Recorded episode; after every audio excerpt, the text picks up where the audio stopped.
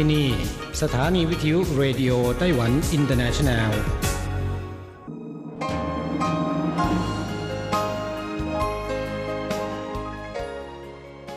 กลับมาฟังขณะนี้ท่านกำลังอยู่กับรายการภาคภาษาไทยเรดิโอไต้หวันอินเตอร์เนชันแนลหรือ RTI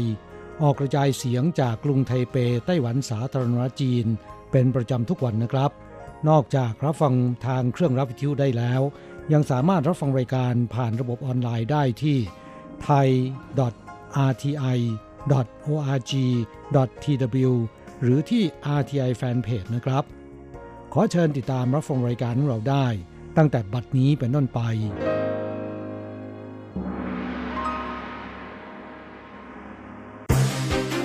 ลำดับแรก ขอเชิญติดตามรับฟัง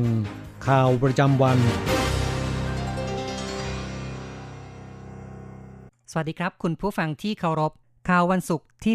12 มีนาคม พุทธศักราช 2564 รายงานโดยผมแสงชัย กิตติภูมิวงศ์หัวข้อข่าวที่น่าสนใจมีดังนี้สหรัฐชี้ว่าจีนจะโจมตีไต้หวันภายใน 6 ปี รัฐมนตรีกลาโหมเรียกร้องประชาชนเชื่อมั่นต่อกองทัพ ไต้หวันขาดแคลนน้ำกระทบอุตสาหกรรมเซมิคอนดักเตอร์ รัฐมนตรีกระทรวงเศรษฐกิจมั่นใจมีน้ำใช้เพียงพอ รัฐมนตรีเศรษฐกิจและการค้าไต้หวันแคนาดาหารือกัน ได้ผลน่าพอใจ ต่อไปเป็นรายละเอียดของข่าวครับพลเรือเอก ฟิลิป ดาวิสัน ผู้บัญชาการกองกำลังสหรัฐอเมริกาภาคพื้นอินโดแปซิฟิก เปิดเผย ในวันที่ 9 มีนาคม จีนคือภัยคุกคามทางยุทธศาสตร์มากที่สุดต่อสหรัฐ และไต้หวันเป็นเป้าหมายหนึ่งของจีน เขาเตือนว่าการโจมตีไต้หวันจะเกิดขึ้นภายใน 6 ปี แต่สหรัฐจะให้ความช่วยเหลือไต้หวันด้านยุทโธปกรณ์ เพื่อมีความสามารถในการป้องกันตนเอง ต่อกรณีนี้ชิวกัวเจิ้งรัฐมนตรีกระทรวงกลาโหมของไต้หวัน ตอบข้อซักถามที่สภานิติบัญญัติในวันที่ 12 มีนาคม เรียกร้องให้ประชาชนมีความมั่นใจต่อกองทัพ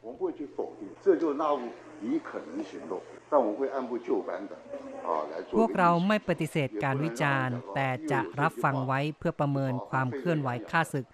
พวกเราดำเนินการตามขั้นตอน เมื่อมีผู้กล่าวคำพูดเช่นนี้ เราจะไม่ตื่นตระหนกจนประชาชนหวาดกลัว ขอให้ประชาชน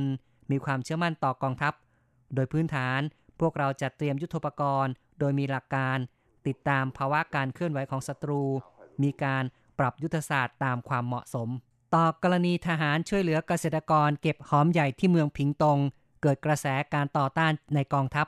ชิวกัวเจิ้งชี้ว่า กองทหารนาวิกโยธินช่วยเหลือเก็บหอมใหญ่ผ่านมาหลายปี สมัยก่อนเขาเคยร่วมกิจกรรมนี้ เป็นสิ่งที่ไม่ขัดขวางต่อการฝึกซ้อม เนื่องจากมีการวางแผนล่วงหน้า จะมีการอธิบายให้พี่น้องทหารเกิดความเข้าใจต่อไปข้อต่อไปครับ ไต้หวันเป็นฐานที่ตั้งผู้ผลิตแผ่นชิปอุตสาหกรรมเซมิคอนดักเตอร์หลายราย ที่มีความสำคัญระดับโลก แต่กำลังเผชิญปัญหา ภาวะภัยแล้งที่สุดในรอบหลายสิบปี สื่อต่างประเทศให้ความสนใจต่อผลกระทบอุตสาหกรรมเซมิคอนดักเตอร์ นายกรัฐมนตรีซูเจินชางให้สัมภาษณ์ที่สภานิติบัญญัติในวันที่ 12 ว่า อุตสาหกรรมเทคโนโลยีของไต้หวันมีความสำคัญมากจะขาดแคลนน้ำ ขาดแคลนไฟฟ้าไม่ได้ เพราะต่างประเทศจะเกิดความกังวลใจ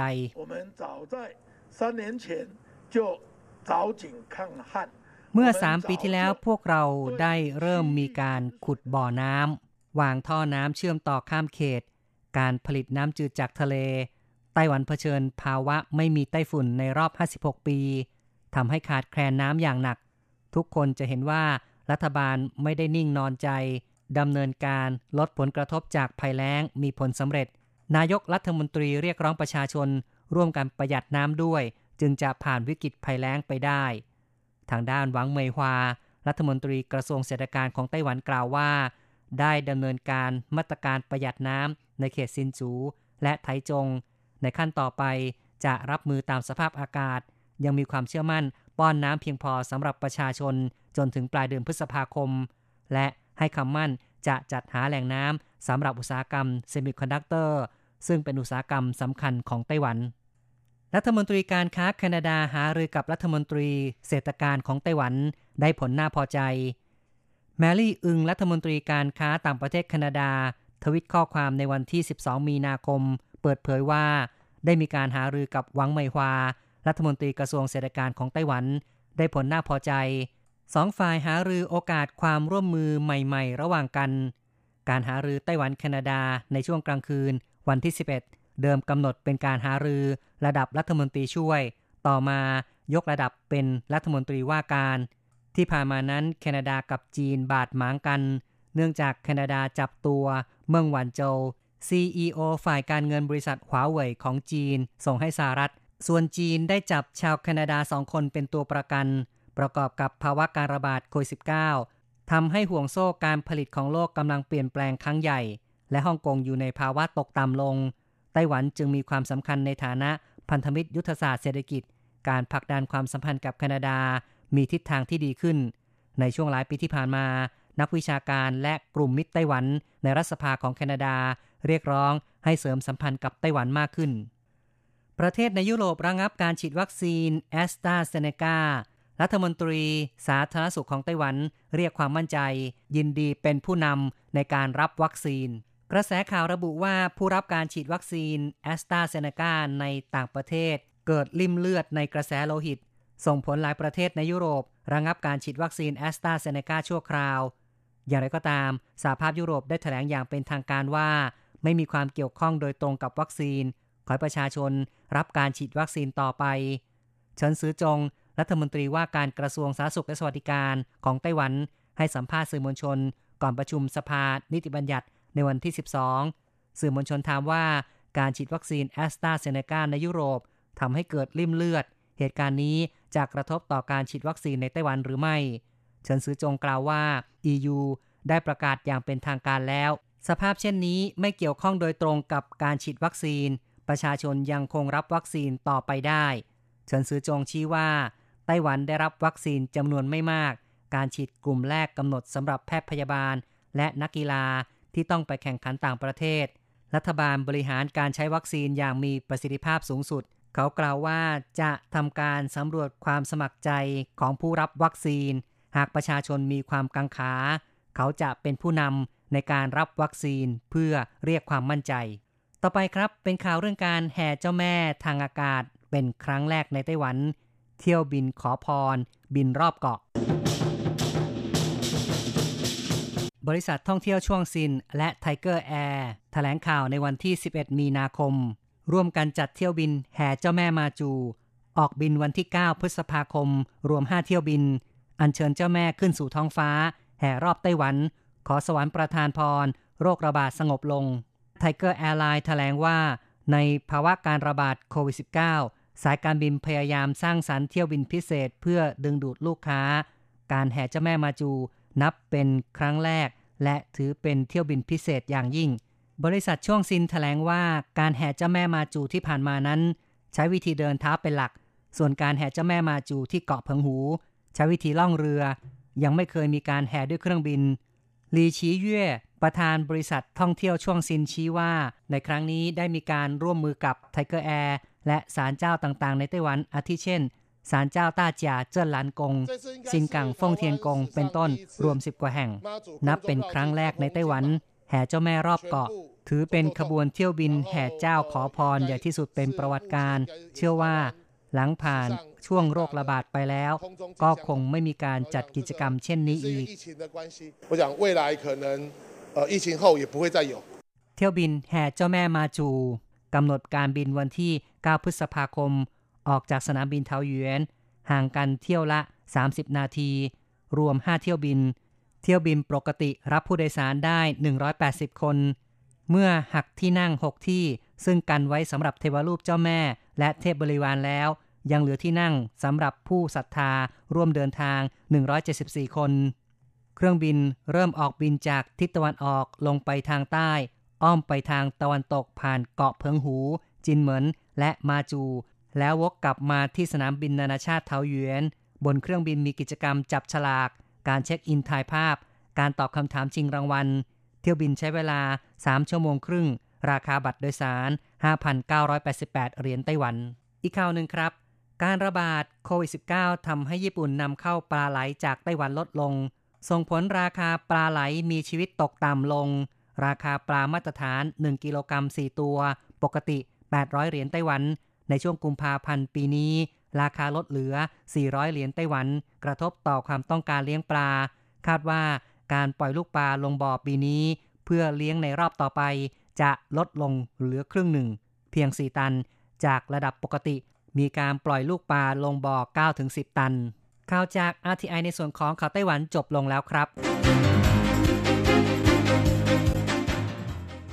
สวัสดีค่ะ คุณผู้ฟัง RTI ที่เคารพทุกท่าน ขอต้อนรับเข้าสู่ช่วงของข่าวต่างประเทศและข่าวประเทศไทยกับดิฉันมณพรชัยวุฒิมีรายละเอียดของข่าวที่น่าสนใจดังนี้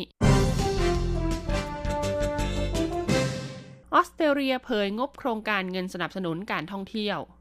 นายกรัฐมนตรีสกอตต์มอริสันของออสเตรเลียกล่าวว่า โครงการเงินสนับสนุนการท่องเที่ยว จะช่วยให้นักท่องเที่ยวเดินทางไปโรงแรมหรือคาเฟ่และออกไปสำรวจพื้นที่ต่างๆ มากขึ้น แนวทางนี้จะทำให้เกิดการจ้างงานและการลงทุนในภาคอุตสาหกรรมการท่องเที่ยวและการบิน ในขณะที่ออสเตรเลียกำลังพยายามควบคุมการระบาดของโควิด -19 รวมถึงการใช้มาตรการต่างๆ ที่ส่งผลกระทบต่อธุรกิจหลายแห่ง อุตสาหกรรมการท่องเที่ยวเป็นตัวขับเคลื่อนสำคัญของเศรษฐกิจออสเตรเลีย และสร้างรายได้ประมาณ 68,000 ล้านดอลลาร์ออสเตรเลีย ในผลิตภัณฑ์มวลรวมของ GDP อีกทั้งยังมีอัตราจ้างงานคิดเป็นร้อยละห้าของประเทศ อย่างไรก็ดีอุตสาหกรรมการท่องเที่ยวได้รับผลกระทบอย่างรุนแรง เมื่อรัฐบาลออสเตรเลียประกาศใช้มาตรการปิดพรมแดนระหว่างประเทศเมื่อหนึ่งปีก่อน เพื่อควบคุมการแพร่ระบาดของโควิด -19 รวมถึงการปิดพรมแดนระหว่างรัฐ และดินแดนในช่วงที่มีการแพร่ระบาดรุนแรงในชุมชน ซึ่งทำให้สถานการณ์อุตสาหกรรมดังกล่าวย่ำแย่ลง โครงการเงินสนับสนุนการท่องเที่ยวดังกล่าวจะมอบเป็นเงิน 200 ล้านดอลลาร์ออสเตรเลีย ให้กับสายการบินแควนตัสและสายการบินเวอร์จินของออสเตรเลีย ตั้งแต่เดือนเมษายนถึงเดือนตุลาคม เพื่อบำรุงรักษาเครื่องบินที่ต้องจอดไว้ ค่าใช้จ่ายในการนำเครื่องบินออกจากโรงเก็บเครื่องบิน และค่าจ้างพนักงานฝ่ายการบินระหว่างประเทศ รวมถึงการมอบส่วนลดตั๋วเครื่องบินร้อยละ 50 ประมาณ 800,000 ใบ ในเส้นทางบินที่เคยมีนักท่องเที่ยวต่างชาติหนาแน่น เช่นเมืองอิงริสสปริง เกาะแคนการู โดยจะเริ่มตั้งแต่วันที่ 1 เมษายน ถึง 31 กรกฎาคมอย่างไรก็ดีกลุ่มอุตสาหกรรมการท่องเที่ยวบางส่วนยังคงไม่พอใจกับโครงการเงินสนับสนุนการท่องเที่ยวดังกล่าว ที่ครอบคลุมนโยบายเงินกู้ 10 ปีดอกเบี้ยต่ำสำหรับกลุ่มบริษัทท่องเที่ยวขนาดเล็ก เนื่องจากพวกเขาต้องประสบปัญหาภาระหนี้สินที่เพิ่มขึ้น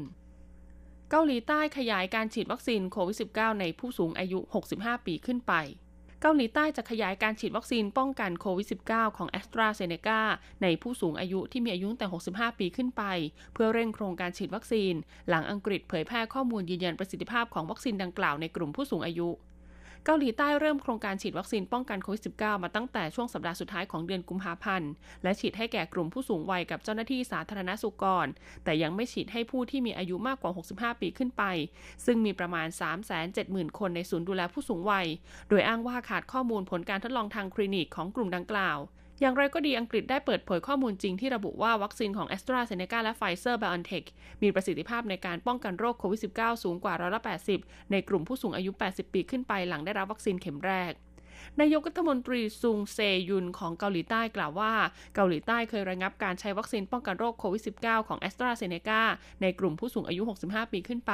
เนื่องจากขาดข้อมูลยืนยันประสิทธิภาพ แต่ในตอนนี้อังกฤษได้เปิดเผยข้อมูลที่ยืนยันประสิทธิภาพดังกล่าวแล้ว เขายังระบุเพิ่มเติมว่าเกาหลีใต้จะฉีดวัคซีนของแอสตราเซเนกาให้แก่ชาวเกาหลีใต้เพิ่มอีก 7 ล้านโดส เริ่มตั้งแต่ช่วงสัปดาห์สุดท้ายของเดือนพฤษภาคม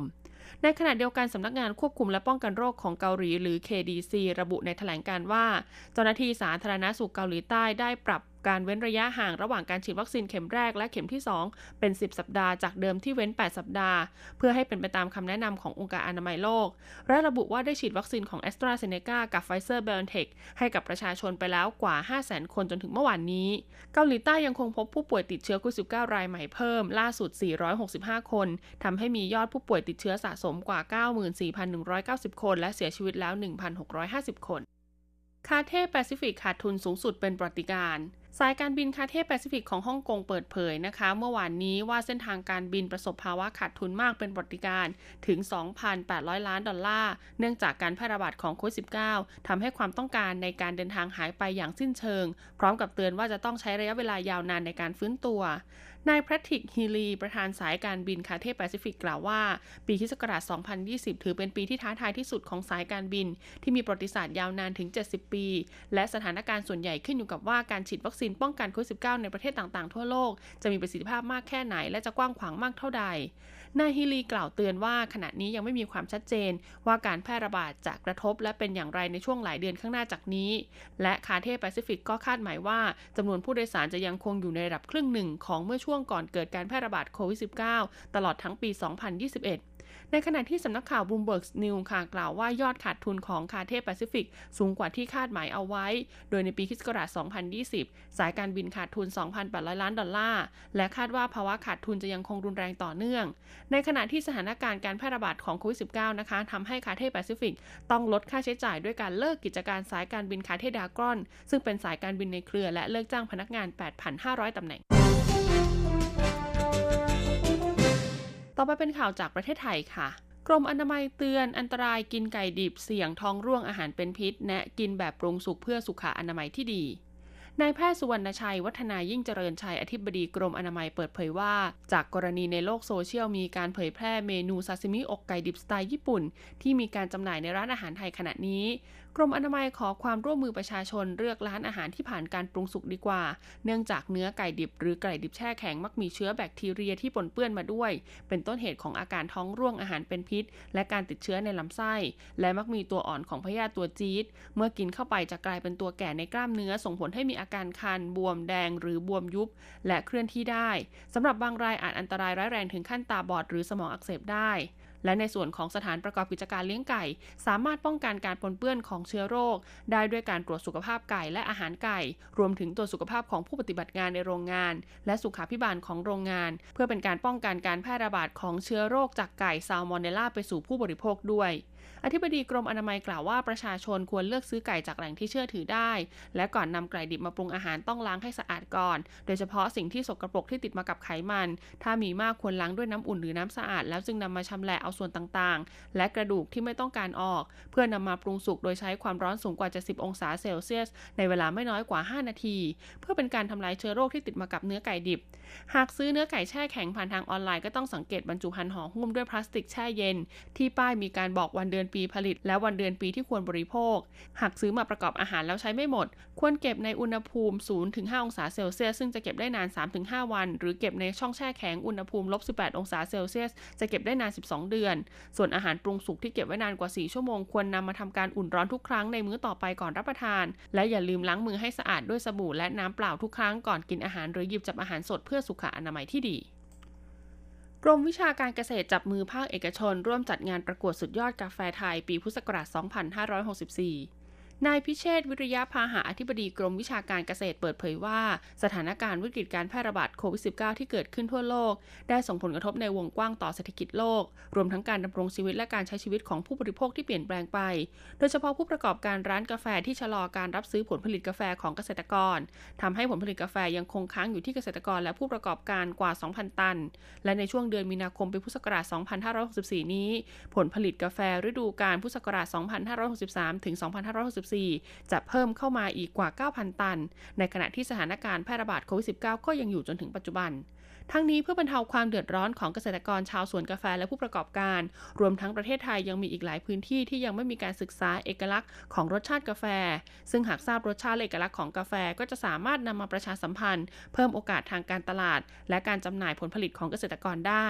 กรมวิชาการเกษตรจึงร่วมมือกับกรมส่งเสริมการเกษตร กรมส่งเสริมสหกรณ์กระทรวงเกษตรและสหกรณ์กรมการค้าภายใน กรมการค้าต่างประเทศกระทรวงพาณิชย์ สมาคมและภาคเอกชนที่เกี่ยวข้องกับธุรกิจกาแฟ จัดกิจกรรมประกวดสุดยอดกาแฟไทยประจำปีพุทธศักราช 2564 ไทย Coffee Excellence 2021 เพื่อส่งเสริมประชาสัมพันธ์เอกลักษณ์ สร้างมูลค่าเพิ่มและขยายโอกาสช่องทางการตลาดให้กับกาแฟไทยมากยิ่งขึ้น รวมทั้งยังช่วยระบายผลผลิตของเกษตรกรได้อย่างยั่งยืนอีกด้วยสำหรับการจัดงานในปีนี้ถือเป็นครั้งแรกที่องค์กรกาแฟระหว่างประเทศ ได้จัดสรรงบประมาณจากกองทุนพิเศษประมาณ 1 ล้านบาท ให้แก่ประเทศไทยในฐานะประเทศสมาชิกจัดกิจกรรมดังกล่าว เพื่อประชาสัมพันธ์กาแฟไทยสร้างการรับรู้จุดเด่นของกาแฟไทยให้เป็นที่รู้จักอย่างกว้างขวาง โดยเฉพาะกลุ่มผู้บริโภคนักดื่มกาแฟรุ่นใหม่ รวมทั้งความพิเศษของการประกวดครั้งนี้ถือเป็นครั้งแรก ที่จะมีการประกวดทั้งกาแฟอาราบิก้าและโรบัสต้า เนื่องจากที่ผ่านมามีแต่การประกวดกาแฟอาราบิก้าเท่านั้น โดยเมล็ดกาแฟที่ส่งเข้าประกวดจะต้องเป็นสายพันธุ์อาราบิก้าและโรบัสต้าที่ปลูกในประเทศไทย และเมล็ดกาแฟจะต้องเป็นผลผลิตของปีพุทธศักราช 2563 ถึง 2564 เท่านั้น ซึ่งเกณฑ์การตัดสินจะพิจารณาใน 3 ด้าน ได้แก่คุณภาพด้านกลิ่น รสชาติ และคุณภาพอื่น ๆ ได้แก่ข้อบกพร่องขนาดและความสมบูรณ์ของเมล็ด โดยจะเปิดรับสมัครไปจนถึงวันที่ 31 มีนาคมนี้ ผู้ที่สนใจสามารถสอบถามข้อมูลเพิ่มเติมได้ หมายเลขโทรศัพท์ 065-497-9635 หรือ 081-387-6135ต่อไปเป็นการรายงานอัตราแลกเปลี่ยน ประจำวันศุกร์ที่ 12 มีนาคม พุทธศักราช 2564 อ้างอิงจากธนาคารกรุงเทพสาขาไทเปค่ะ วันเงิน 10,000 บาทใช้เงินเหรียญไต้หวัน 9,400 เหรียญ แลกซื้อเงินสด 10,000 บาทใช้เงินเหรียญไต้หวัน 9,770 เหรียญสำหรับการแลกซื้อเงินดอลลาร์สหรัฐ 1 ดอลลาร์สหรัฐใช้เงินเหรียญไต้หวัน 28.370 เหรียญ จบการรายงานข่าว สวัสดีค่ะ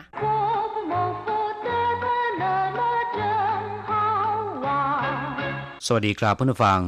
พบกันในวันนี้เราจะมาเรียนวิทยาลัยภาษาจีนทางอากาศภาคเรียนที่สองบทที่ 19 ของแบบเรียนชั้นสูง บทที่ 19 ช่างตั้งอีถูกต้มตอนที่หนึ่งในบทนี้เราจะมาเรียนกันว่าในภาษาจีนกลาง เวลาที่ถูกหลอกถูกต้ม หรือเวลาที่เราหลงกลคนอื่นเข้า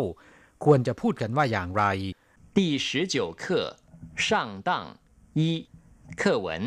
我今天做了一件好事。哦，日行一善，不错嘛，说来听听。 一大早在菜市场，有个老太婆拿着个金镯子，急着想换一万块钱，说要给她老伴儿看病。我看没人理她，怪可怜的，就换给她了。镯子给我看看。哎呀，你上当了，这是假的。 ช่างตั้งอี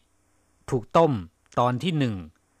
คำว่าช่างตั้ง มีความหมายว่าถูกหลอก ถูกต้ม หรือเวลาที่เราหลงกลคนอื่นเข้า เรียกว่าช่างตั้ง อย่างในประโยคสนทนาในบทนี้นะครับสองสามีภรรยาพูดคุยกัน โดยฝ่ายภรรยาพูดขึ้นก่อนด้วยความภาคภูมิใจ ด้วยความเบิกบานใจเนื่องจากว่าตัวเองนั้น ได้ทำบุญทำความดีไปแล้วเรื่องหนึ่งว่า我今天做了一件好事วันนี้ฉันทำความดีไว้เรื่องหนึ่ง今天ก็คือวันนี้做了一件好事 ทำความดีไว้เรื่องหนึ่งเห่าชื่อก็คือความดีหรือว่าทำบุญอีเจียนเห่าชื่อทำบุญไปหนึ่งหน หรือทำความดีไว้เรื่องหนึ่ง我今天做了一件好事ในวันนี้ฉันได้ทำความดีไว้เรื่องหนึ่ง หรือทำบุญไปหนึ่งหนโอ้日行一善不错嘛说来听听จริงหรือทำความดีไว้วันละครั้ง ไม่เลวนี่ เล่าให้ฟังหน่อยสิ คำว่าโองในภาษาจีนเป็นคำอุทาน มีความหมายว่าเชื่อครึ่งไม่เชื่อครึ่งทำหน้าที่คล้ายๆกับคำว่า จริงหรือในภาษาไทย日行一善แปลว่าทำความดีไว้วันละเรื่อง หรือทำบุญวันละหน เรียกว่า日行一善善แปลว่าความดีหรือว่าบุญ不错嘛ไม่เลวนี่โชว์ไหลทิ้งทิ้ไหนลองเล่าไมา้ฟังหน่อยสิ 说来听听แปลว่า ไหนลองเล่ามาให้ฟังหน่อยสิผู้เป็นภรรยาก็เล่าความดีที่ตนเองได้ทำไว้ให้สามีฟัง一大早在菜市场有个老太婆拿着个金镯子急着想换一万块钱说要给他老伴儿看病我看没人理他怪可怜的就换给他了ตอนเช้าตรู่ที่ตลาดสด มียายแก่คนหนึ่ง ถือกำไรทองมาแลกเงินหนึ่งหมื่นเหรียญจีน ด้วยความกระวนกระวายใจ ว่าจะนำเงินไปเป็นค่ารักษาพยาบาลให้กับสามี ฉันเห็นว่าไม่มีใครสนใจแก น่าสงสารมาก ก็เลยแลกให้แกไป อีต้าเจ้าแปลว่าเช้าตรู่ไช่ชื่อช่างแปลว่าตลาดหรือว่าตลาดสด อีต้าเจ้า在菜市场เช้าตรู่ที่ตลาดสด有个老太婆มีหญิงแก่คนหนึ่ง เหล่าไท่ผัวเป็นหญิงแก่สตรีชรา หรือว่ายายแก่นะครับ เรียกว่าเหล่าไท่ผัว拿着个金镯子急着想换一万块钱ถือกำไรทองต้องการแลกหนึ่งหมื่นเหรียญจีนด้วยความกระวนกระวายใจ จินจัวจือกำไรทอง จีเจอแปลว่าร้อนใจ ร้อนรน หรือว่ากระวนกระวาย想换一万块钱ต้องการที่จะแลกเงินหนึ่งหมื่นเหรียญจีน 说要给他老伴儿看病ว่าจะนำเงินไปเป็นค่ารักษาพยาบาลให้แก่สามีของแก เหล่าป้าในที่นี้ก็คือเพื่อนคู่ยากหรือว่าสามีนะครับ ขั้นปิ้งก็คือไปหาหมอ หรือว่าไปรักษาโรค เรียกว่าขั้นปิ้ง 我看没人理他ฉันเห็นว่าไม่มีใครสนใจแก没人理他ก็คือไม่มีใครสนใจแก怪可怜的น่าสงสารมาก เคอเหลียนแปลว่าสงสารกว้ายเคอเหลียนก็คือน่าสงสารมากจิ้วขวัญเกียทาเลยก็เลยแลกให้แกไป ฟังมาถึงตอนนี้ ผู้เป็นสามีก็ขอดูกำไรทองว่า镯子给我看看哎呀你上当了这是假的ไหนขอดูกำไรหน่อยสิไอ้ยาเป็นคำอุทานที่ชาวจีนมักจะพูดเมื่อตอนที่สะดุ้งหรือว่าตกใจ ตรงกับในภาษาไทยว่า ตายละอะไรทำนองนั้น นี่เป็นของปลอมจัวจื่อเก๋หัวขั้นขั้นขอดูกำไรหน่อย ไอ้ยา ตายละ อุทานขึ้นมาด้วยความตกใจ เป็นคำอุทานที่ชาวจีนมักจะพูดในขณะที่ตกใจ โดยพูดว่า ไอ้ยา หรือในทำนองเดียวกับตายละในภาษาไทย หนี่ช่างตั้งละคุณถูกต้มซะแล้ว หรือว่าคุณถูกหลอกซะแล้ว 这是假的กำไรนี้เป็นของปลอม หรือนี่เป็นของปลอมจ่าเตก็คือของปลอมกลับผู้ฟังหลังจากที่ทราบความหมายของประโยคสนทนาในบทนี้ไปแล้วนะครับ ต่อไปขอให้เปิดไปที่หน้า 80 ของแบบเรียน เราจะไปเรียนรู้คำศัพท์ใหม่ ๆ ในบทเรียนนี้ วลีที่หนึ่งรื่อสิงอีชันแปลว่าสร้างความดีวันละเรื่อง หรือทำบุญทำกุศลวันละหนรื่อก็คือวัน วันที่ สิง แปลว่าทำหรือว่าดำเนินการเรียกว่าสิงอีสั้นก็คือกุศลหรือว่าความดีหนึ่งเรื่องหนึ่งครั้งสั้นแปลว่าดี แปลว่าดีงาม ความดีหรือว่ากุศลก็ได้ ตรงข้ามกับคำว่า เออที่แปลว่าชั่ว หรือว่าความเลว เช่น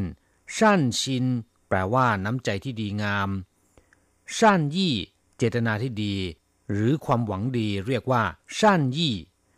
สั้นเหลียง แปลว่า จิตใจที่ดีงาม ใจงาม หรือว่าใจบุญ เรียกว่าสั้นเหลียงรื่อสิงอีสั้นก็คือสร้างความดีวันละหนึ่งเรื่อง หรือทำกุศลวันละหนึ่งครั้ง เรียกว่ารื่อสิงอีสั้นวลีที่สองเหล่าไท่ผัว แปลว่ายายแก่ ใช้เรียกสตรีที่มีอายุมาก หรือหญิงชารา เรียกว่าเหล่าไท่ผัวคำว่าผัว แปลว่ายาย อย่างไหว้ผัวก็คือแม่ของแม่ หรือยายนั่นเองผัวผัวแปลว่าคุณย่า หรือมีความหมายว่า แม่ของสามีนะครับ แต่ถ้าเป็นผัวผัวมามาไม่ได้แปลโดยตรงว่าคุณย่าและก็คุณแม่นะครับ แต่มีความหมายว่าอืดอาดชักช้าไม่ทันการ หรือว่าใจเสาะก็ได้ เรียกว่า ผัวผัวมามาวลีที่สามจัวจื่อแปลว่ากำไล เครื่องประดับอย่างหนึ่งที่ใช้สวมใส่ที่ข้อมือนะครับ เรียกว่าจัวจื่อจัวคำเดียวก็แปลว่ากำไลอยู่แล้ว อย่างเช่น จินจัวแปลว่ากำไลทองยี่จัวแปลว่ากำไลหยกวลีต่อไป เหล่าป้าแปลว่าตาแก่หรือว่ายายแก่ที่อยู่ที่บ้าน ซึ่งก็หมายถึงสามีหรือภรรยาที่อยู่ที่บ้านนะครับ และวลีสุดท้าย ช่างตั้ง อธิบายคร่าวๆไปแล้ว แปลว่าถูกต้ม ถูกหลอกหรือว่าหลงกล เช่น不听父母的话就会吃亏上当ไม่เชื่อฟังคำพูดของพ่อแม่ ก็จะถูกหลอกถูกต้ม กลับมาฟังหลังจากที่ทราบความหมายของวลีใหม่ๆ ในบทนี้ผ่านไปแล้วนะครับ ต่อไปขอให้เปิดไปที่หน้า 81 ของแบบเรียน เราจะไปทำแบบฝึกหัดพร้อมๆ กับคุณครู แบบฝึกหัดในบทนี้ ให้ฝึกหัดผูกหรือว่าสร้างประโยคนะครับ ข้อที่หนึ่งจีเจแปลว่า ร้อนใจ ร้อนรน หรือว่าอย่างเร่งรีบ อย่างเช่นว่าจีเจเจ้าเหรินหาคนด้วยความร้อนรนใจจีเจอหวยจากลับบ้านอย่างเร่งรีบ หรือกลับบ้านอย่างร้อนรนจีเจอชี่ช่างปันไปทำงานด้วยความรีบร้อน ไปทำงานด้วยความเร่งรีบ เรียกว่าจีเจอชี่ช่างปัน ข้อที่สองกว้ายตะ มีความหมายว่า อย่างยิ่งหรือว่าเหลือเกิน อย่างเช่นกว้ายชงหมิงตะ ฉลาดมาก ฉลาดมากเหลือเกินกว้ายอยู่ชี่ตะ สนุกมากกว้ายเขอไอ้ตะ น่ารักมาก เราจะกลับมาพบกันใหม่ในบทเรียนถัดไป สวัสดีครับ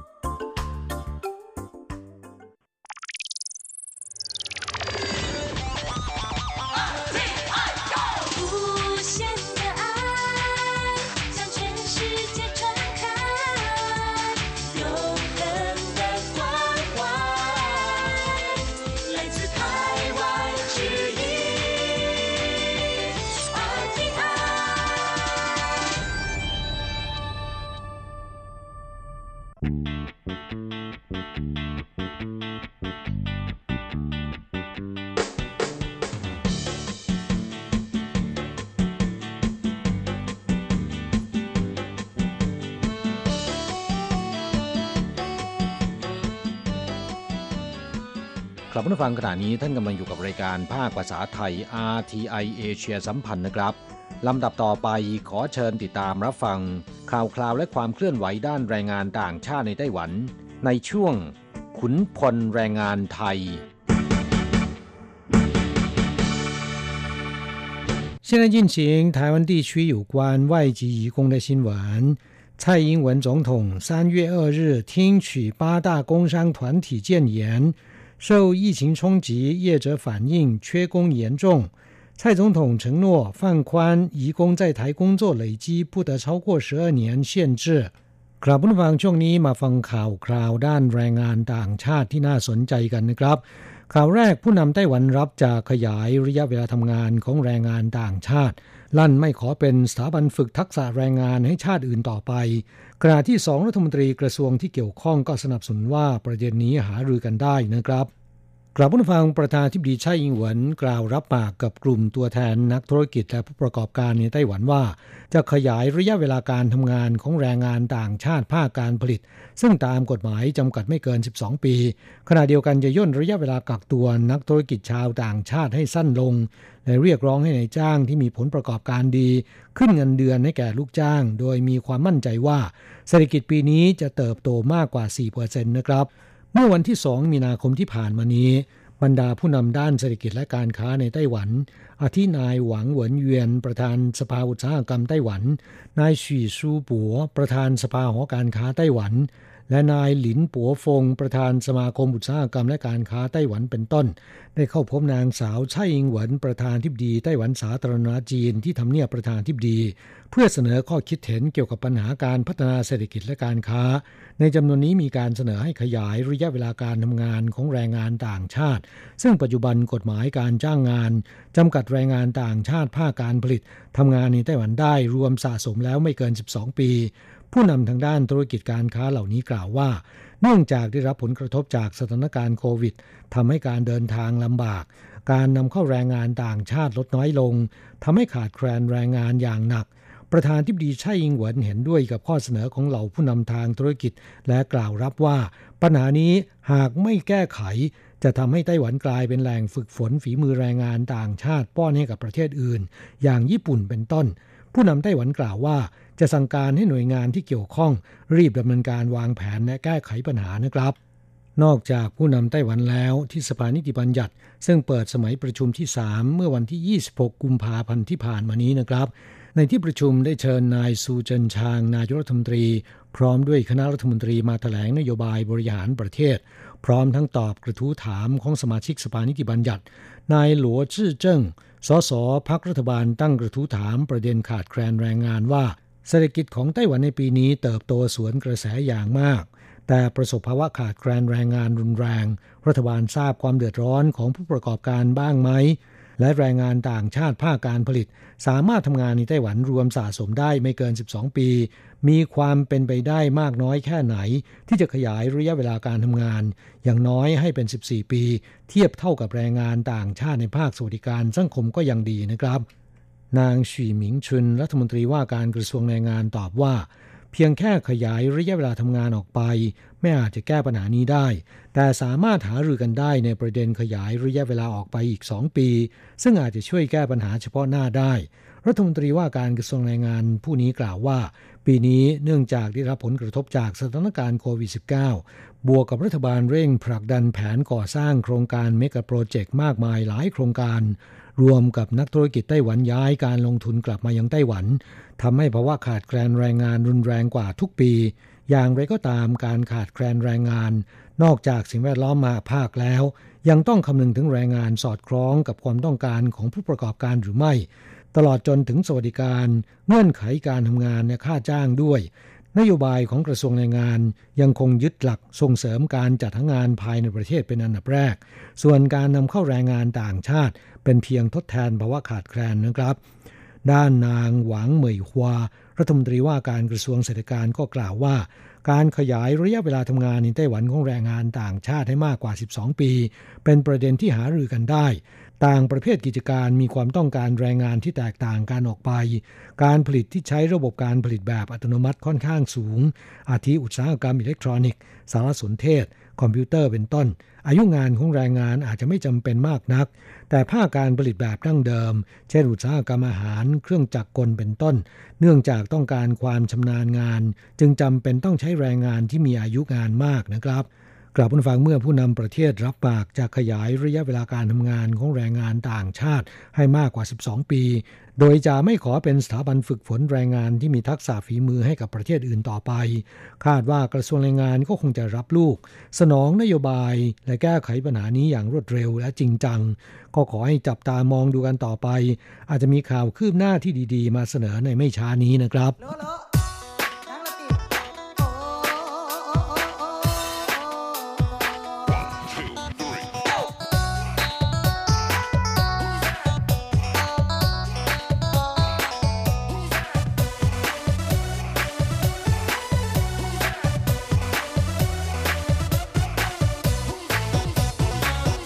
ต่อไปมาฟังข่าวคราวที่งานก่อสร้างในไต้หวันขาดแคลนแรงงานอย่างหนัก ค่าจ้างเพิ่มเท่าตัวยังหาคนงานเข้าทำงานไม่ได้ ค่าจ้างรายวันช่างเชื่อมทะลุหมื่นแล้วนะครับ วอนรัฐบาลแก้ปัญหาด้วยการผ่อนปรนการจ้างแรงงานต่างชาติกลับผู้ฟังปัญหาขาดแคลนแรงงานกำลังกลายเป็นอุปสรรคสำคัญในการพัฒนาเศรษฐกิจ โดยเฉพาะงานก่อสร้างนะครับ กลายเป็นประเด็นเดือดร้อนของบรรดาผู้รับเหมา กระทรวงมหาดไทยไต้หวันเปิดเผยข้อมูลล่าสุดกล่าวว่า ปี 2563 ที่ผ่านมานี้นะครับ ทั่วไต้หวันมีใช้งานก่อสร้างอาคารบ้านเรือน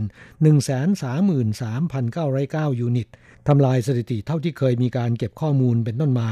ประกอบกับนักธุรกิจกลับมาลงทุนในไต้หวันเพิ่มมากขึ้น มีการก่อสร้างอาคารสำนักงงานและโรงงานเพิ่มขึ้นทำให้ตลาดงานก่อสร้างคึกคักมาก แต่ผู้ประกอบการบริษัทก่อสร้างทั้งหลายกำลังเดือดร้อน เพราะว่าขาดแคลนแรงงาน จนค่าจ้างคนงานท้องถิ่นพุ่งสูงขึ้นกว่า 50-100%โดยเฉพาะคนงานที่มีทักษะฝีมือ ผู้ประกอบการรับเหมาก่อสร้างเรียกร้องกระทรวงแรงงาน ช่วยแก้ปัญหาด้วยการผ่อนปรนเงื่อนไขการนำเข้า และขยายระยะเวลาการทำงานของแรงงานต่างชาตินะครับ นายไล่เจิ้งอี้ประธานกิติมาศักดิ์สภาหอการค้าไต้หวันกล่าวเรียกร้องว่า ปัญหาขาดแคลนแรงงานรุนแรงอยู่แล้ว บวกกับบรรดานักธุรกิจที่ย้ายกลับมาลงทุนไต้หวัน มีการเร่งก่อสร้างโรงงาน รวมถึง TSMC บริษัทยักษ์ใหญ่ผู้ผลิตชิปคอมพิวเตอร์อันดับหนึ่งของโลกสัญชาติไต้หวันกำลังเร่งการก่อสร้างโรงงาน เพื่อขยายการผลิต ใช้วิธีจ่ายค่าจ้างเพิ่มเป็นเท่าตัวเพื่อดึงดูดแรงงานท้องถิ่น ส่งผลให้งานก่อสร้างทั้งภาครัฐและเอกชนอย่างน้อย 15%ต้องหยุดชะงักหรือว่าเลื่อนกำหนดเวลาก่อสร้างแล้วเสร็จออกไป การที่วัสดุและต้นทุนแรงงานเพิ่มสูงขึ้น ก็ทำให้ต้นทุนการก่อสร้างในแต่ละผิง หรือประมาณ 3.3 ตารางเมตร เพิ่มขึ้นอย่างน้อย 35%และเขตพื้นที่ที่ได้รับผลกระทบรุนแรงสุด ได้แก่โครงการก่อสร้างในภาคกลางและใต้ของไต้หวันนะครับ ประธานกิติมศักดิ์สภาหอการค้าไต้หวันผู้นี้กล่าวว่า ค่าจ้างเฉลี่ยของแรงงานก่อสร้างในไต้หวัน ก่อนหน้านี้อยู่ที่วันละ 2,500 เหรียญแต่ขณะนี้เพิ่มขึ้นเท่าตัวเป็นวันละ 5,000 เหรียญยิ่งช่างฝีมือค่าจ้างยิ่งแพงนะครับ อย่างก่อนหน้านี้ช่างเชื่อมทั่วไป ค่าจ้างวันละ 3,500 เหรียญปัจจุบันพุ่งขึ้นแต่ 10,000 เหรียญแล้วนะครับ ช่างปูนจากวันละ 2,500 เหรียญเป็น 3,500 เหรียญ ช่างผูกเหล็กเส้นจาก 1 ตัน 5,000 เหรียญ เพิ่มเป็น 8,500 เหรียญ ช่างไม้แบบจากหนึ่งหน่วย 480 เหรียญ เพิ่มเป็น 950 เหรียญ และยังมีแนวโน้มแพงขึ้นต่อเนื่อง โดยเฉพาะอย่างยิ่งเมื่อบริษัท TSMC เร่งการก่อสร้างโรงงานในไถหนาน เพื่อให้แล้วเสร็จตามกำหนด ด้วยการจ่ายค่าจ้างแรงงานก่อสร้างเพิ่มขึ้นถึงเท่าตัว ยิ่งทำให้สถานการณ์วิกฤตมากขึ้นนะครับ ในไล่เจิ้งยี่กล่าวเน้นว่า เด็กเกิดใหม่ลดน้อยลงก็เป็นสาเหตุสำคัญประการหนึ่ง ที่ทำให้ไต้หวันขาดแคลนแรงงาน นอกจากนี้เด็กรุ่นใหม่ไม่นิยมเรียนสายอาชีวะ ต่างแห่เรียนมหาวิทยาลัย ส่งผลให้ช่างเทคนิคระดับกลาง เกิดภาวะขาดช่วง ปัจจุบันแรงงานก่อสร้างในไต้หวันบางคนอายุ 60-70 ปีแล้วนะครับ ยังต้องทำงานต่อไป จึงเรียกร้องรัฐบาลให้ความสำคัญกับปัญหานี้ เพราะทำให้โครงการก่อสร้างต่างๆ ต้องหยุดชะงัก หรือเลื่อนกำหนดแล้วเสร็จออกไป และวิธีแก้ปัญหาก็คือ ขอให้รัฐบาลผ่อนปรนการนำเข้าแรงงานต่างชาติในภาคการก่อสร้างมากขึ้น และขยายระยะเวลาการทำงานของแรงงานต่างชาติให้มากกว่า 12 ปีนะครับ กลับผู้ฟังข้อมูลของกรมโยธาธิการกระทรวงมหาดไทยไต้หวัน ซึ่งนำออกเผยแพร่เมื่อปลายปีที่ผ่านมาว่า ณสิ้นปี 2562 ทั่วไต้หวันขาดแคลนแรงงานก่อสร้าง 48,809 คน ในจำนวนนี้ขาดแคลนแรงงานระดับกรรมกร ในระดับช่างมากสุดนะครับ รวม 37,173 คน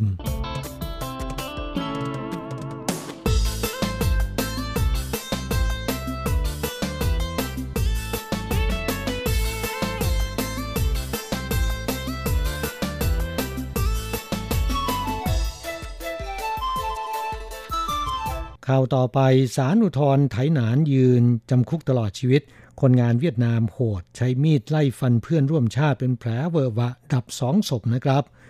คดีคนงานเวียดนามในโรงงานทอผ้าแห่งหนึ่งที่นครไถหนาน แค้นที่เคยมีเรื่องระหองระแหงและถูกซ้อมมาก่อนความมีดทำครัวไล่ฟันและแทงคู่อริ ซึ่งเป็นเพื่อนร่วมชาติในโรงงานเดียวกันเสียชีวิตสองรายนะครับ หลังก่อคดีแล้วเนี่ยหลบหนี แต่ถูกตำรวจลากตัวดำเนินคดีข้อหาฆ่าคน ผู้ต้องหารับสารภาพว่าลงมือแทงจริง แต่ไม่ได้ตั้งใจจะปลิดชีพ เพียงแค่แค้นและต้องการจะสั่งสอน แต่ด้วยฤทธิ์สุราควบคุมสติอารมณ์ไม่ได้ทำให้ทั้งสองถึงแก่ชีวิตศาลชั้นต้นนครไทยนานตัดสินจำคุกตลอดชีวิต ผู้ต้องหาอุทธรณ์แต่ศาลอุทธรณ์ตัดสินยืนตามคำพิพากษาท้องถิ่นจำคุกตลอดชีวิต แต่ให้โอกาสอุทธรณ์ต่อศาลสูงต่อไปนะครับ กลับมาฟังคดีนี้เกิดขึ้นที่โรงงานทอผ้าแห่งหนึ่งในนิคมสร้างกรรมหมาเต้าในนครไทยนาน ผู้ตายคือนายว่าง อายุ 31 ปีนะครับ และนายเหวาอายุ 28 ปี ซึ่งเป็นน้องเขยของนายว่าง มือมีดคือนายบุย อายุ 35 ปี ทั้ง 3 คนเป็นแรงงานเวียดนามเดินทางมาทำงานอยู่ในโรงงานเดียวกัน ก่อนเกิดเหตุคือเมื่อวันที่ 15 มกราคม 2563 เวลาประมาณ 3 ทุ่มเศษ นายบุยกลับจากร้านอาหารด้วยอาการเมาสุรา เดินไปในห้องนอนของนายหว่าง เกิดการทะเลาะกันเสียงดัง เพื่อนๆในหอพักแยกให้ออกจากกัน แต่หลังจากที่นายบุยกลับไปแล้วนะครับ นายว่างยิ่งคิดยิ่งแค้น เลยชวนนายเหวาซึ่งเป็นน้องเขยไปยังห้องนอนของนายบุย รุมทำร้ายนายบุยจนหน้าตาบอบช้ำ จนกระทั่งเพื่อนๆ มาแยกให้ออกจากกันทำให้นายบุยแค้นหนักนะครับ ความมีดทำครัวตามทั้งสองไปยังห้องนอน เห็นนายเหวาอยู่นอกห้องจึงใช้มีดไล่ฟัน นายเหวาวิ่งลงบันได นายบุยไล่ตามลงไปแทงที่หน้าอกหลายแผล จนล้มนอนจมกองเลือด ด้านนายวางเห็นนายบุยไล่ฆ่าน้องเขยอย่างบ้าเลือด เกิดอาการกลัววิ่งไปหลบซ่อนตัวในห้องน้ำหอพักของน้องสาว แต่นายบุยไล่ตามไปเจอจนได้นะครับ ไล่นางวาง น้องสาวคู่อริและเป็นภรรยาของนายเหวารวมทั้งแฟนของตนที่มาคุกเข่าอ้อนวอนให้หยุดพฤติกรรมบ้าเลือดเสียออกจากห้องน้ำแล้วลากตัวนายว่างออกมาฟันที่คออย่างไม่ยัง้ง จนนายว่างฟุบลงกับพื้น เลือดไหลเต็มพื้นห้อง เพื่อนๆที่เห็นเหตุการณ์รีบโทรศัพท์แจ้งความตำรวจมาถึงส่งแรงงานเวียดนามที่ถูกฟันอาการสาหัสทั้งสอง ไปรักษาตัวที่โรงพยาบาล แต่เนื่องจากเสียเลือดมากนะครับ เสียชีวิตระหว่างทางทั้งคู่ ขณะที่นายบุยหลังก่อเหตุ กระโดดกำแพงที่มีรั้วหนามหลบหนีออกนอกโรงงาน ถูกลวดหนามแทงได้รับบาดเจ็บตำรวจไล่ล่าตามออกไป หลังหนีออกไปสองชั่วโมงจนกระทั่งหมดแรง ประกอบกับรุ่งเช้าในช่วงนั้นอากาศหนาวจัด นายบุยออกมาจากไร่ข้าวโพดที่ใช้เป็นที่หลบซ่อนมานอนแผ่กลางถนน ชาวบ้านเห็นแจ้งความ ถูกจับตัวได้ในที่สุดนะครับ แรงงานเวียดนามรายนี้สารภาพว่าตนมีเรื่องขัดใจกับผู้ตายทั้งสอง และเคยถูกซ้อมมาก่อน จึงเกิดความแค้น โดยคิดจะสั่งสอนเท่านั้น แต่ด้วยฤทธิ์สุราไม่สามารถควบคุมอารมณ์แค้นได้ จนกระทั่งใช้มีดทำครัวไล่ฟันและแทงทั้งสองถึงแก่ชีวิต ตำรวจควบคุมตัวส่งอายการดำเนินคดีข้อหาฆ่าคน เนื่องจากให้ความร่วมมือโดยดีนะครับ ศาลชั้นต้นตัดสินจำคุกตลอดชีวิต นายบุยยื่นอุทธรณ์และเมื่อวันที่ 5 มีนาคมที่ผ่านมานี้ ศาลอุทธรณ์ไถหนาน ตัดสินยืนตามคำพิพากษาศาลท้องถิ่นจำคุกนายบุยตลอดชีวิต แต่ให้โอกาสอุทธรณ์ต่อศาลสูงต่อไปนะครับ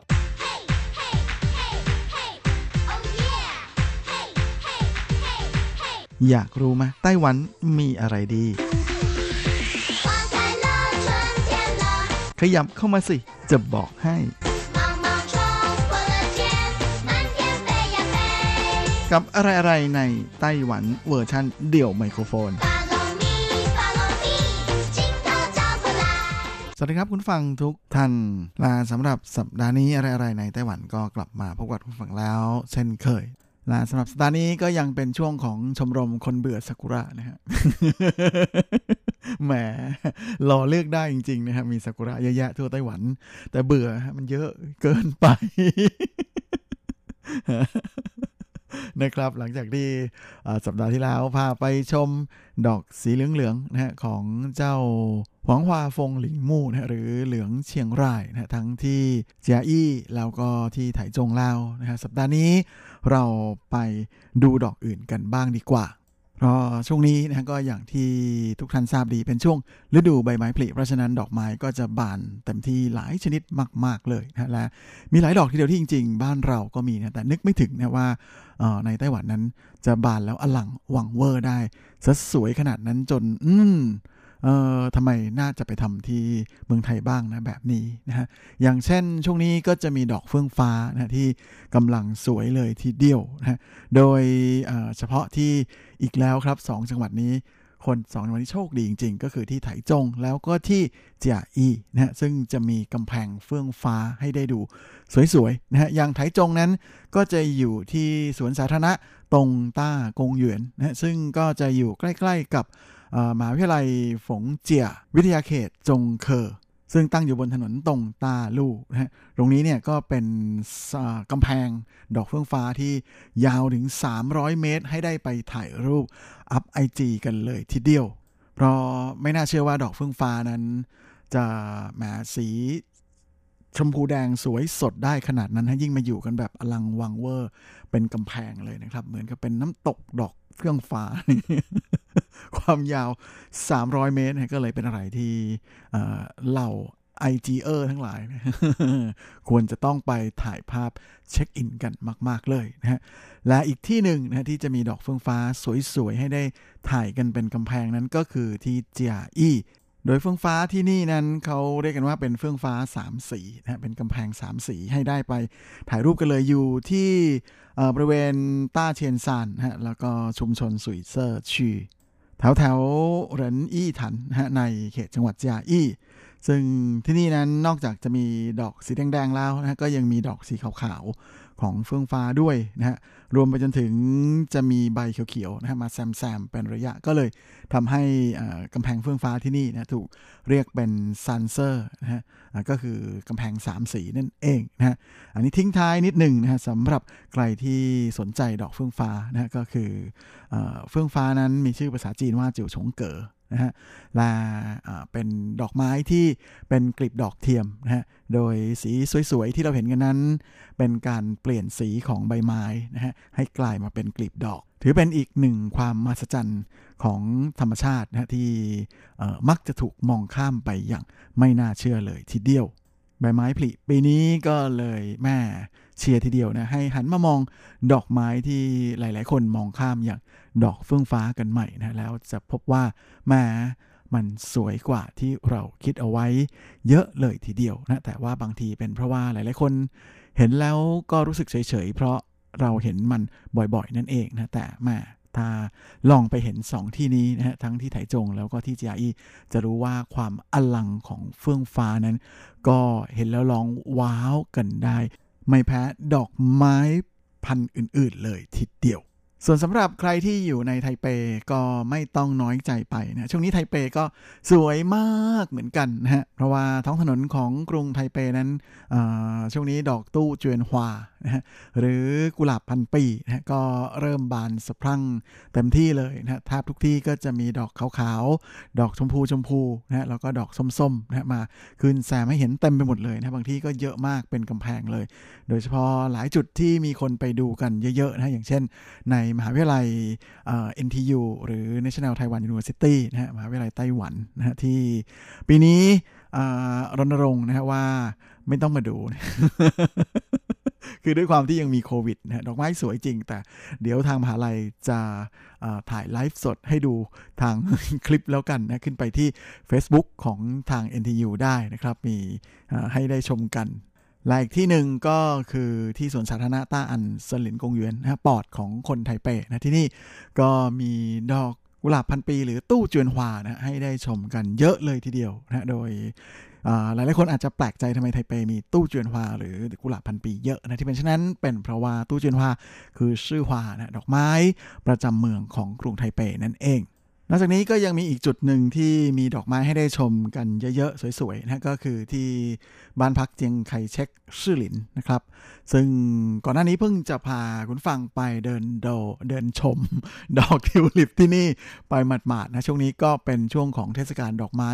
ใหม่อีกแล้วนะแต่จริงๆตั้งแต่ต้นปีที่มีดอกเหมยใช่ไหมฮะมาทิวลิป ตอนนี้ ก็เข้าสู่ช่วงของเทศกาลกุหลาบนะครับ ซึ่งก็เริ่มขึ้นแล้วเหมือนกันนะไปจนกระทั่งถึงต้นเดือนเอเมษายนเลยทีเดียวนะฮะใครที่ไปเดินชมตอนนี้สวนกุหลาบนะที่บ้านพักเจงเช็คซึ่งหลินนั้นกำลังบานสะพรั่งสวยทีเดียวนะโดยสาเหตุที่ที่นี่มีดอกกุหลาบอยู่เยอะนั้น ก็เป็นเพราะว่ามาดามเจียงนะหรือมาดามซ่งเหมยหลิงนั้น ท่านชื่นชอบดอกกุหลาบมากๆนะก็เลยมีปลูกเอาไว้เยอะตั้งแต่ในสมัยที่ท่านเจียงนะและมาดามซงเหมยหลิงนั้น ยังใช้ชีวิตอยู่ที่นี่และนอกจากนี้ที่บ้านพักเจียงเช็คช่วงนี้นะครับ ก็มีการจัดเทศกาลดอกกล้วยไม้ด้วยนะครับมาจริงๆ หลายท่านนึกภาพของไต้หวันนั้นอาจจะนึก ถึงความเป็นเกาะไฮเทคนะอะไรประมาณอย่างนั้นนึกถึง iPhone นึกถึงช่วงนี้ต้องเซมิคอนดักเตอร์ใช่ไหมกำลังฮิตแต่จริงๆแล้วไต้หวันก็ถือเป็นหนึ่งในสถานประเทศที่ถูกเรียกว่าเป็น Kingdom of Orchid เหมือนกันนะเพราะว่าที่นี่มีการปลูกกล้วยไม้เยอะมากนะฮะจริงๆ เจ้ากล้วยไม้ Phalaen ที่ฮิตกันมากๆ ที่บ้านเราก็ฮิตนั้นก็มาจากไต้หวันนี่แหละ นะฮะและช่วงนี้ที่บ้านพักเจงเช็คซื่อหลินก็เลยมีการจัดเทศกาลกล้วยไม้ด้วยนะเพราะว่าช่วงนี้แม่กล้วยไม้ก็กำลังบานสวยๆเหมือนกันนะฮะแม่แค่นี้ก็มีอะไรให้ได้ดูเยอะแยะมากมายเลยทีเดียวนะฮะมาก็เรียกได้ว่าช่วงนี้เป็นช่วงที่ไต้หวันสวยมากๆจริงๆนะนอกจากจะชมพูสวยแล้วเหลืองสวยแล้ว ก็ยังมีทั้งดอกสารพัดสีนะฮะสีแดงๆขาวๆชมพูชมพู ให้ได้ชมกันด้วยเหมือนกัน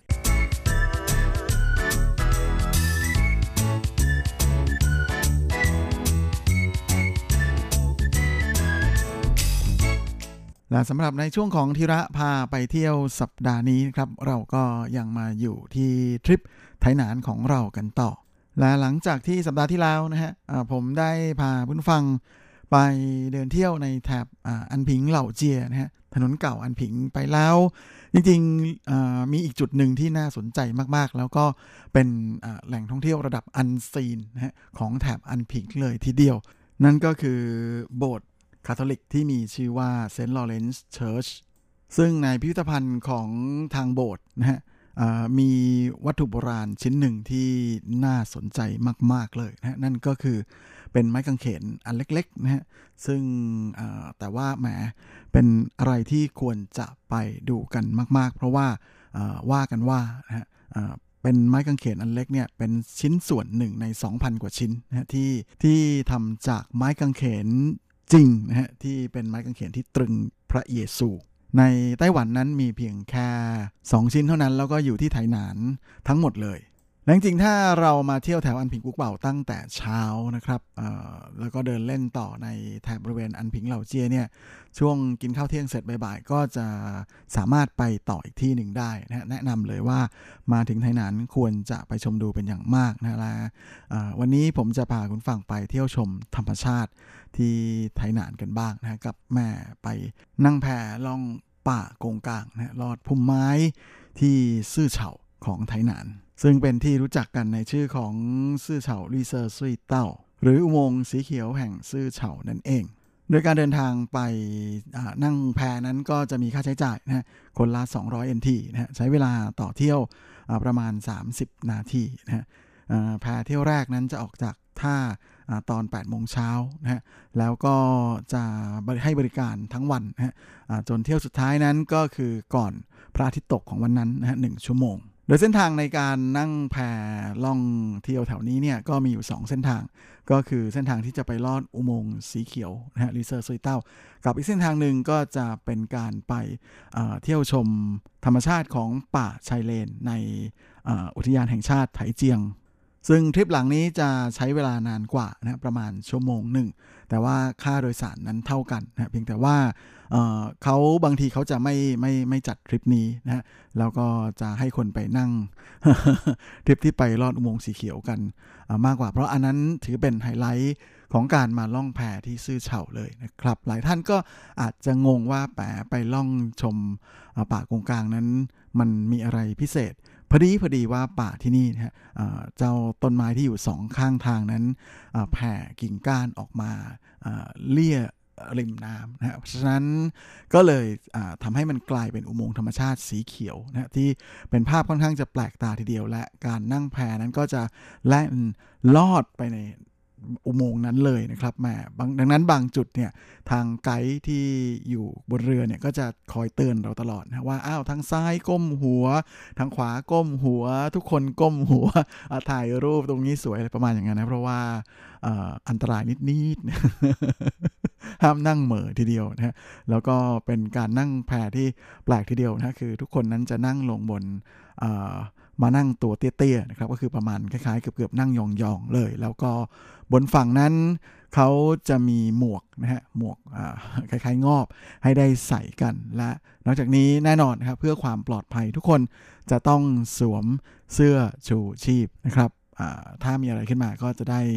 ไม่เป็นอันตรายนะฮะและ ด้วยความที่ต้องการให้ปลอดภัยนั้นก่อนที่จะลงลงแพเขาจะมีการสอนสวมเสื้อสูชีพด้วยนะฮะอย่างกับนั่งเครื่องบินเลยเอาจริง ๆนะครับ จะต้องไปนั่งรอชมคลิปวิดีโอการสวมใส่เสื้อชูชีพก่อนนะแล้วค่อยไปเข้าคิวลงแพกัน จริงๆจุดที่นั่งที่ดีที่สุดนั้นก็มีอยู่ 2 แถวนะแถวแรกสุดแน่นอนอยู่แล้วนะเพราะว่าจะอยู่ข้างหน้าสุดนะกับอีก แถวหนึ่งที่คนนึกไม่ถึงก็คือ